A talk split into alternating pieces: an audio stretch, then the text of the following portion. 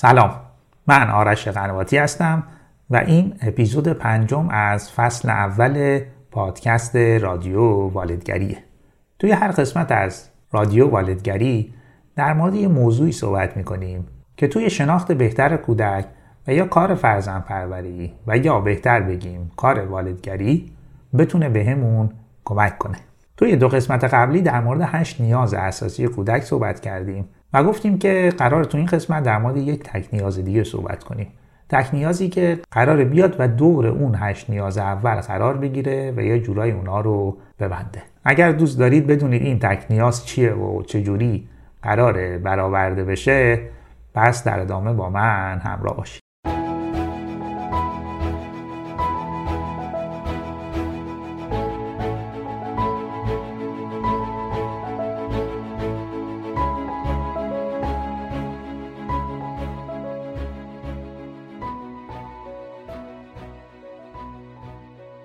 اگر دو اپیزود قبلی رو گوش کرده باشید ما در مورد هشت نیاز اساسی در کودک صحبت کردیم و این هشت نیاز رو به دو تا چهار نیاز تبدیل کردیم. نیازهای روانی، عاطفی و ارتباطی و نیازهای فعالیتی و حرکتی که مفصل در موردشون صحبت کردیم. اما یه تک نیاز دیگه مونده که تو این قسمت قرار در موردش صحبت کنیم. دیدید که بعضی آدما یه جوری رفتار می‌کنن که انگار نسبت به دیگران یه سر و گردن بالاترن. یا حقوق ویژه‌ای برای خودشون قائلن. خیلی هم اصرار دارن که دیگران باید همیشه به نیازهای اونا توجه کنن و تلاششون این باشه که نیازهای این آدم رو برآورده کنن. حالا هر جوری که شده. بدون توجه به اینکه آیا این نیاز منطقی و درست هست یا نه. این افراد خیلی تمایل دارن یا خیلی کشش به دارن که دیگران رو تحت کنترل یا تحت سلطه خودشون در بیارن. بدون توجه به احساسات و یا نیازهای دیگران. بعضی از این آدما یه ویژگی دیگه هم دارن. اینا خیلی آدمای خیشتنداری نیستن خیلی آدمای منضبطی نیستن. خیلی تحمل ندارن که توی راهی که به سمت یه سری اهداف مهم هست بمونن و اون راه رو طی کنن. خیلی تحمل ناکامی و شکست هم ندارن. و وقتی می‌خوان حرفشون رو بزنن یا احساسشون رو بیان کنند بدون در نظر گرفتن اینکه در چه موقعیتی هستن یا اصلا طرف مقابلشون کیه یا طرف مقابلشون در چه موقعیتی قرار داره حرفشون رو هر چقدر که تند و تیز هم که باشه می‌زنن. چون برای خودشون اونقدری که باید در این زمینه مسئولیت قائل نیستن. حالا این ویژگی ها و خصوصیت هایی که در مورد این آدم ها گفتیم از کجا میاد و چه چیزی باعث به وجود آمدن این خصوصیات در این آدم هست. مدل تروار درمانی که گفتیم 6 نیاز اساسی رو برای کودک و برای انسان در نظر گرفته میگه این افراد یا این آدما زمان این خصوصیات و ویژگی ها رو پیدا می‌کنن که یک نیاز در اونا به اندازه کافی برآورده نشده و اونم نیاز به شناخت محدودیت های منطقی واقع بینانه و یا اخلاقیه یعنی اون فرد یا اون کودک اونقدر محدودیت های واقع بینانه و منطقی تجربه نکرده که حالا به یک شناخی در مورد حد و مرز رفتارها برسه و بر مبنای اون عمل کنه. یه تفاوتی که این نیاز با هشت نیاز دیگه داره اینه که اون هشت نیاز اول که در موردشون صحبت کردیم اینا در کودک هست و کودک به سمت برآورده کردنشون اصلا حرکت می‌کنه. یعنی نیاز به صمیمیت یا تعلقی که گفتیم کودک اصلا دنبال این ماجراست. دنبال اینه که با پدر و مادر و افراد بزرگسال صمیمی بشه و احساس تعلق بهشون پیدا کنه. یا نیاز به کنجکاوی و فهمیدن در کودک وجود داره. کودک یعنی کودک به شکل خودکار به شکل طبیعی به شکل اتوماتیک به سمت برآورده کردن نیازش حرکت می‌کنه. ولی نیاز به شناخت محدودیت های منطقی یا واقع بینانه نیازیه که برخی اوقات کودک از اون فرار می‌کنه. یعنی اینو در کودک باید به وجود آورد در کودک باید کاشت. وگرنه کودک بیشتر میل داره که بر اساس خواسته های خودش و تمایلات طبیعی خودش حرکت کنه. پس اون هشت نیاز کودک به سمت برآورده کردنش رو حرکت می‌کنه ولی این تک نیاز رو باید در کودک به وجود آورد و کاشت. مدل تروار درمانی که نسبت به بقیه مدل ها که در مورد نیازها صحبت کردن بیشتر در مورد این تک نیاز صحبت کرده میگه اگر این نیاز کودک به اندازه کافی برآورده نشه دو تا تله ذهنی یا ترواره منفی در ساختار روانی و فکری کودک شکل می‌گیره. حالا اینکه این دو تا ترواره چی هستن و چه عواقبی برای کودک داره در نامه در موردشون صحبت می‌کنیم. اما حالا فرض کنیم که پدر و مادر و در واقع بقیه انسانهایی که کودک باشون سر کار داره این نیاز کودک رو به اندازه کافی برآورده کنن یا در وجود اون بکارن. حالا چه اتفاقی برای کودک میفته و یا در ساختار ذهنی و رفتاریش چه چیزی می‌تونه به وجود بیاد؟ اولین اتفاقی که میفته اینه که کودک حد و مرزها رو می‌شناسه. حد و مرزها رو در رابطه حد و مرزها رو در رفتارهای چه کلامی چه غیر کلامی که چه حرفی رو و به چه اندازه کجا قرار بزنه کجا قرار نزنه. در موقعیت های مختلف محیط های مختلف در روابط مختلف رفتارهاش و اندازه های رفتار قرار چجوری باشه و چقدر باشه. اتفاق دیگه ای که میفته اینه که کودک یه درکی در مورد نیازهای دیگران می‌رسه. مثلا یه کودک می‌فهمه که پدر یا مادرش هم نیازهایی دارن. وقتی که مادر خسته است پدر خسته است نیاز به استراحت داره. این نیاز پدر یا مادر رو می‌فهمه و سعی می‌کنه و تلاشش اینه که خودش رو هماهنگ کنه با پدر و مادر. یا وقتی در رابطه با همسالان خودش قرار می‌گیره می‌فهمه که اونا هم نیازهایی دارن که باید بهشون توجه کنه.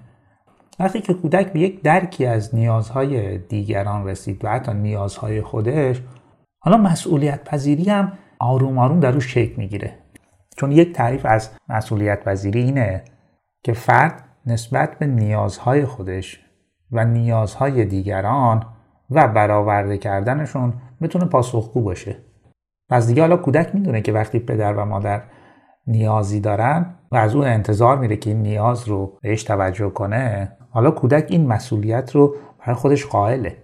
وقتی کودک در رابطه با همسالش داره بازی می‌کنه و همون اندازه که خودش احتیاج داره با یک اسباب بازی بازی کنه دوستش یا همبازیش هم همین نیاز رو داره. برای خودش رو مسئول می‌دونه در رابطه با برآورده کردن نیاز دوست یا همبازیش.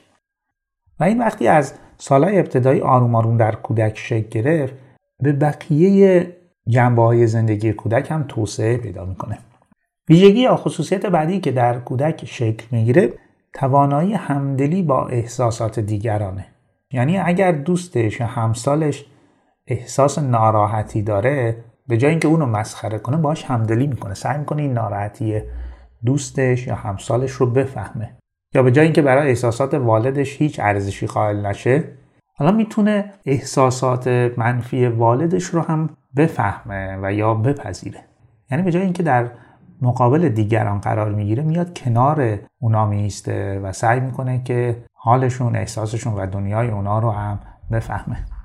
یه اتفاق مثبت دیگه که در کودک میفته کسب توانایی خودتنظیمیه. به این معنی که کودک می‌تونه افکار احساسات و رفتارهای خودش رو تنظیم که این خودتنظیمی یک ویژگی یا یک توانایی فوقالعاده مهم هم برای رسیدن به در واقع اهداف بلند مدت و موفقیت های فردیه و همین که کودک یا فرد رابطه خوبی رو می‌تونه با دیگران به دلیل این خود تنظیمی که داره برقرار بکنه. وقتی این خود تنظیم اتفاق میفته ویژگی بعدی هم سر و کلش پیدا میشه. اونم نظم و ترتیبه در زندگی کودک. چون یکی از عوامل موفقیت در دنیای امروز یا اصلا داشتن احساسات خوب یک زندگی رضایت بخش حتی برای کودکان. اینه که در زندگیشون یه نظم و ترتیب داشته باشن و اولویت مندی داشته باشن در انجام کارها. یعنی کودکی که خوابش به موقع و به اندازه است غذاش به موقع و به اندازه است. درس و تکالیفش رو به موقع انجام میده بازی سر جاشه و ترتیب و نظم اینا یک ترتیب درست و اصولی هست هم دستاوردهای زیادی براش اتفاق میفته و هم حال بهتری رو تجربه می‌کنه. حالا این مثال بزنم. وقتی که شما فرزند مدرسه ای دارید و این تکالیفش رو به جای اینکه در طول روز انجام بده به شب موکولش می‌کنه و اول سعی می‌کنه بازیاش انجام بده و در نهایت شب با خستگی و کوفتگی بخواد تکالیف درسیش رو انجام بده هم حال و احساس خودش حال احساس خوبی نیست هم شما. و همین که کودک اونقدر یادگیری براش اتفاق نمیفته یادگیریش یادگیری با کیفیتی نیست. چه خود شما چه خود کودک با استراب و استرس زندگی می‌کنه؟ و اینکه در نهایت دستاوردهای کودک احتمالا دستاوردهای خوب و با کیفیتی نیست. ولی کافیت این ترتیب رو عوض بکنه و ابتدا یه مقدار کارهای سخت رو انجام بده مثل انجام تکالیف درسی و بعدش هم بره سراغ بازی. همین عوض کردن ترتیب و ایجاد یک نظم چقدر می‌تونه در حال و احساس خودش و شما تاثیرگذار باشه و چقدر یادگیری با کیفیتتری براش اتفاق بیفته. در نهایت اینکه همه اینا باعث میشه کودک بتونه رابطه خوبی با دیگران برقرار بکنه. چون یکی از آیتم های اصلی زندگی خوب توانایی رابطه خوب برقرار کردن با دیگران و حفظ این روابطه. کسی که در زندگیش محدودیت ها رو شناخته و حد و مرزها رو رعایت می‌کنه و توانایی همدلی داره و مسئولیت پذیرم هست خب مشخصه که می‌تونه روابط خوبی با دیگران هم برقرار بکنه. همه این ویژگی ها میشه در دو تا ویژگی خلاصه کرد. اینکه کودک خیشتندار باشه دو انضباط فردی داشته باشه. که هر دو این دوتا چه خیشتنداری چه انضباط فردی باعث میشه که هم موفقیت ها و دستاوردهایی برای خودش ایجاد کنه. همین که روابط خوبی با دیگران برای خودش شکل بده.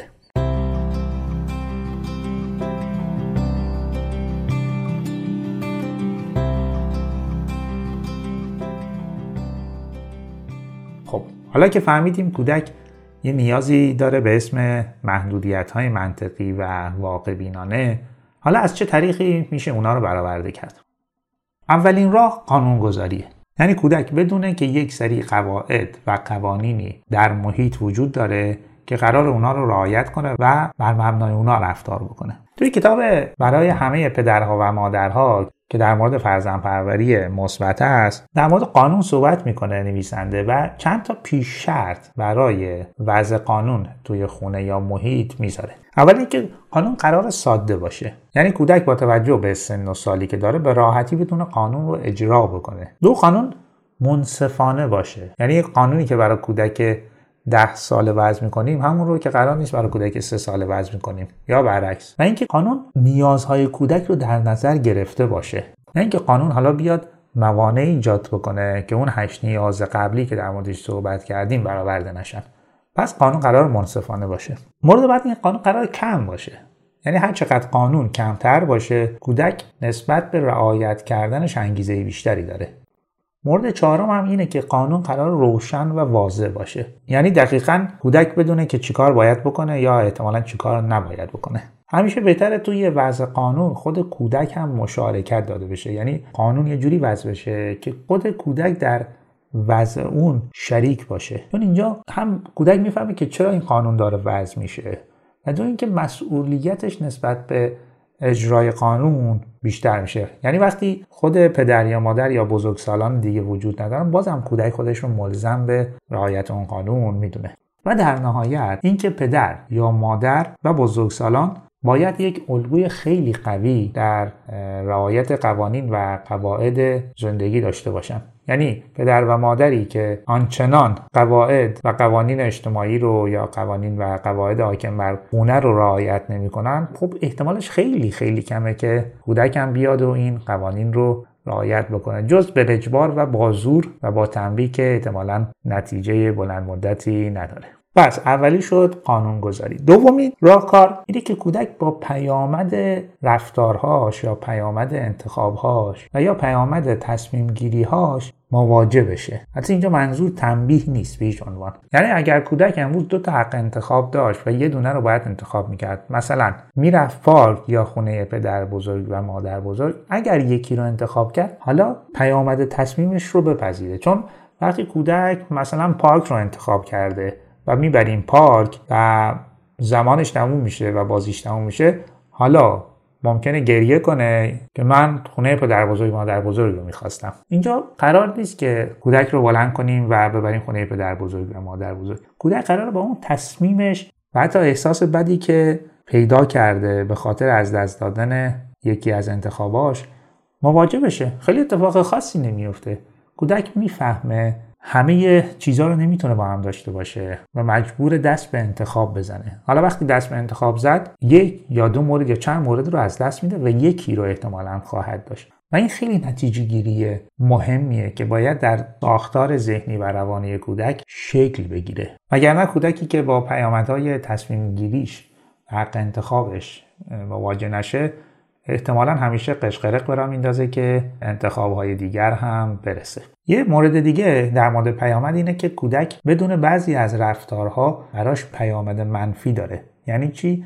یعنی اگر مثلا همبازی خودش رو زد یا وسایل رو شکست به عمد یا اینکه با خواهر یا برادر کوچکترش بد رفتاری کرد این براش پیامد داره. بازم میگم پیامد تنبیه نیست. یعنی ممکنه اون وسیله ازش گرفته بشه یا اینکه نتونه با اون کودک همسال خودش مثلا اون روز دیگه بازی بکنه و این پیامده باعث میشه که کودک فکر کنه نسبت به رفتارهایی که داره انجام میده و بدونه که هر رفتاری یک پیامدی داره و این خیلی در خیشتنداریش، خودکنترلیش و خودتنظیمیش تاثیر گذاره. راهکار بعدی یا شماره سه مسئولیت دادن به کودکه. یعنی از همون سالهای ابتدایی کودک قرار خیلی از کارها رو خودش انجام بده تا متوجه بشه که نسبت به محیطی که در اون داره زندگی می‌کنه مسئولیتی هم داره. یعنی قرار پدر یا مادر آروم آروم کودک رو متوجه کنن که تو مسئول جمع کردن اسباب بازیات از توی مثلا حال یا پذیرایی هستی. اگر با اونا اینجا بازی کردی بعدش باید اونا رو جمع کنی و ببری در اتاق خودت بذاری. این کودک رو متوجه می‌کنه که زندگی شاید اینجوری بگم هر کی به هر کی نیست. یعنی من هر رفتاری نمی‌تونم بکنم و یک سری مسئولیت دارم که باید اونا رو انجام بدم. و اینم برمیگرده به پدر و مادر که چقدر مسئولیت های ابتدایی رو به کودک میدن و کودک رو به تدریج آماده می‌کنن برای مسئولیت های بزرگتر. یه راهکار دیگه هم که میشه از اون استفاده کرد به همکاری گرفتن کودکه. حالا تو هر سنی که از کودک می‌تونی یه سری کارها رو انجام بده. و خود کودکان هم جالبه که خیلی تمایل دارم به چنین کاری. یعنی توی تمیز کردن هفتگی خونه مثلا میشه یه قسمتهایی داد کودک انجام بده یا توی درست کردن غذا میشه کارهایی رو به کودک سپرد. توی جمع کردن وسایل و کارهای دیگه که وقتی کودک رو شراکت بدیم و به همکاری واداریمش این همکاری با دیگران و اینکه وقتی داریم با دیگران یه کار مشترک انجام بدیم چه رفتارهایی من باید انجام بدم و چه رفتارهایی رو نباید انجام بدم این نیاز کودک رو به تدریج برآورده می‌کنه. و یه مورد آخر هم بگم و اونم عدم جانبداری بیدلیل از کودکه. پدر و مادرهایی که بیدلیل از کودکشون در مقابل بچه های دیگه دفاع می‌کنن. حتی زمانی که فرزند خودشون مقصره و یا رفتار بدی انجام داده کودکشون رو حق به جانب بار میارن و طلبکار. یعنی کودک به این نتیجه می‌رسه که من هر کاری انجام میدم در نهایت حق با منه. حتی اگر رفتار بدی انجام داده باشم. این نتیجه گیری رو کی به ذهن کودک وارد کرده؟ پدر و مادر و یا بزرگسالانی که با کودک سر کار دارن و بی دلیل و بی جهت از کودک در موقعیت هایی که حق با کودک نیست جانبداری می‌کنن. پس ما قرار از فرزندمون حمایت و پشتیبانی بکنیم ولی جانبداری نامنصفانه و نادرست رو انجام ندیم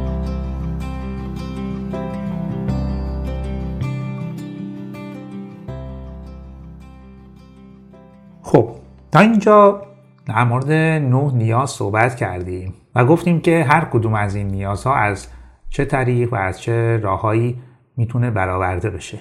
ولی حالا سوال اینه که اگر این نیازها به اندازه کافی برآورده نشه و جاشون در وجود کودک خالی بمونه چی میشه؟ چه اتفاقی می‌تونه برای کودک بیفته؟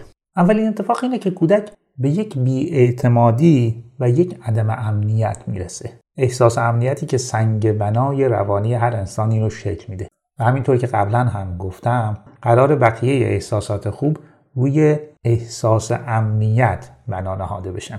این بیاعتمادی و عدم امنیت مخصوصا در دو سال اول خیلی مهمه که برآورده بشه. یعنی کودک توی همون یک یا دو سال اول اون احساس اعتماد و امنیت در وجودش یا شکل بگیره یا ممکنه خالی بمونه. و اگر سالهای بعدی پدر و مادر و کسانی که با کودک سر و کار دارن این نیاز کودک رو این جای خالی رو پر نکنن احتمالا کودک می‌تونه تا آخر عمرش با این مشکل عدم اعتماد و عدم امنیت گرفتار باشه. اتفاق بعدی که برای کودک میفته شگیری احساس شرم و خجالت در وجودشه. این احساس به در یک تا سه سالگی خیلی امکان ظهورش وجود داره. چون بیشترین زمانیه که کودک برای خودمختاری و عملکرد مستقلش میجنگه و حتی می‌خواد قدرتش رو به عنوان یک فرد مستقل به دیگران نشون بده یا به دیگران ثابت کنه. و از طرفی خیلی برای کسب یک سری مهارت و توانمندی تلاش می‌کنه. حالا اگر پدر و مادر جلوی این تلاش ها رو بگیرن و این نیاز کودک رو بویژه نیاز به استقلال رو. باش برخورد نامناسب کنن اون احساس شرم و خجالت می‌تونه در وجود کودک شکل بگیره. چون کودک حالا اون قدری که باید توانمندی و مهارت به دست نیاورده و به همین دلیل شاید از خودش شرمگین و خجالت زده باشه. احساس بعدی که می‌تونه شکل بگیره احساس حقارت و بیارزشیه. یعنی کودکی که برا احساس ارزشمندی که گفتیم یکی از نیازها بود خیلی تلاش کرده ولی محیط اونقدری که باید این نیاز رو به رسمیت نشناخته و برای برآورده کردنش تلاش نکرده حالا کودک به یک احساس حقارت و بیارزشی می‌رسه که من انسان بیارزشیم انسان حقیریم و اونقدری که باید جایگاه مناسبی در بین خانواده و بقیه آدما ندارم.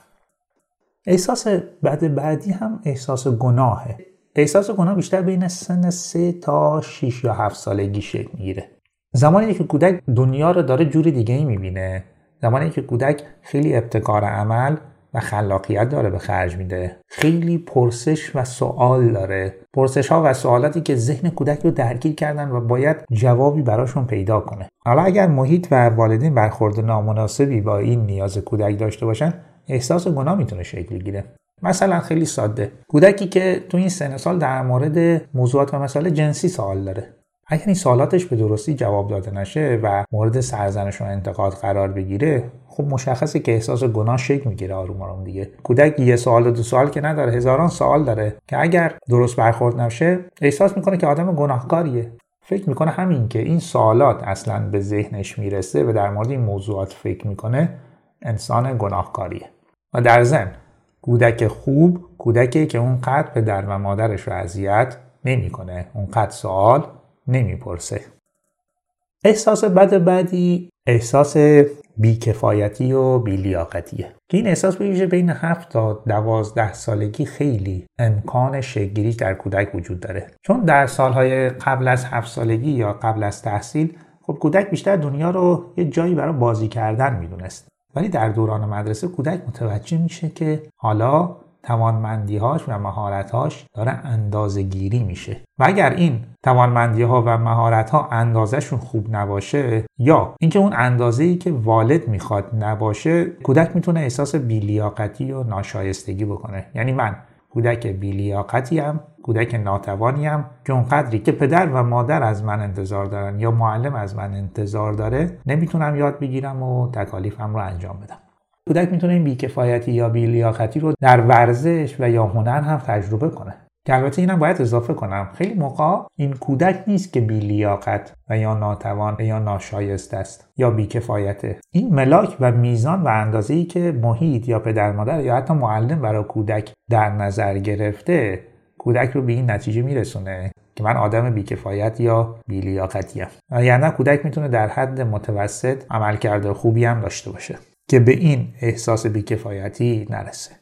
و گفتیم که مدل تروار درمانی میگه وقتی نیاز به محدودیت های منطقی و واقع بینانه در کودک برطرف نشه کودک می‌تونه خیلی حق به جانب و طلبکار زندگی کنه و یا خیلی از قواعد اجتماعی و قواعد بین انسان ها رو رعایت نکنه. و همین که انضباط کافی برای انجام کارها و رسیدن به اهداف بلند مدت نداشته باشه. و آنچه که در نوجوانی یعنی بین 12 13 تا 18 19 سالگی برای کودک می‌تونه اتفاق بیفته آشفتگی هویته.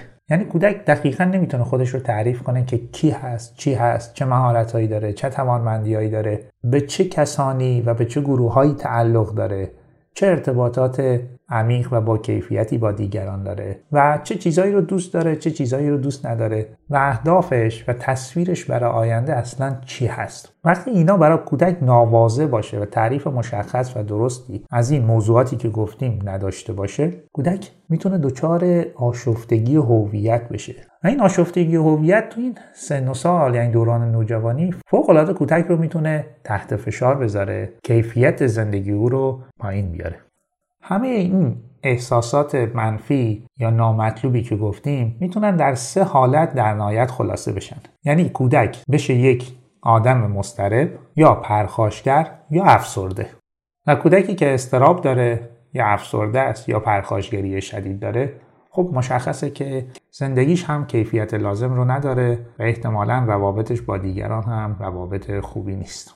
و این کودک در طول شبانه روز به جای اینکه به موضوعات خوب و خوشایند زندگیش فکر بکنه به اهدافی که برای خودش در نظر گرفته فکر بکنه به بازی ها و تفریحاتی که قراره به اونا بپردازه فکر بکنه گرفتار و دل مشغول با نیازهای اولیه خودش به نیازهایی که اگر والدین آگاهی داشتن و کمی خودخواهی رو کنار میذاشتن می‌تونستن تا اندازه اونا رو برآورده کنن.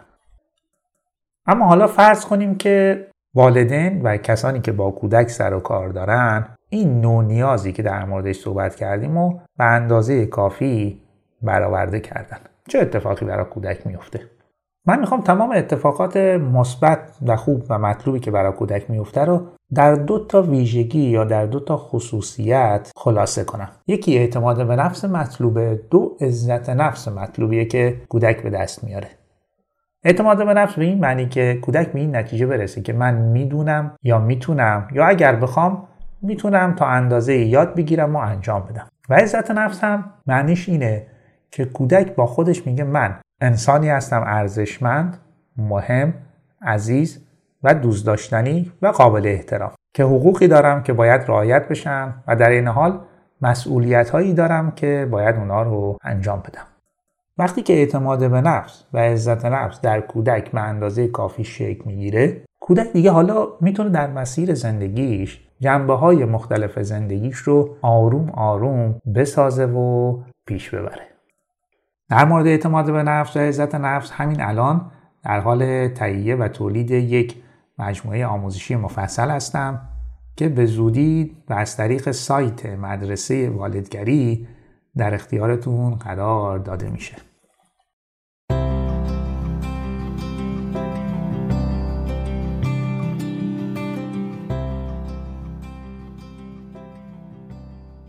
چیزی که شنیدید اپیزود پنجم از فصل اول پادکست رادیو والدیاری بود که در آذر 1400 ضبط و منتشر شد و به آخرین نیاز از مجموعه نیازهای اساسی کودک پرداختیم.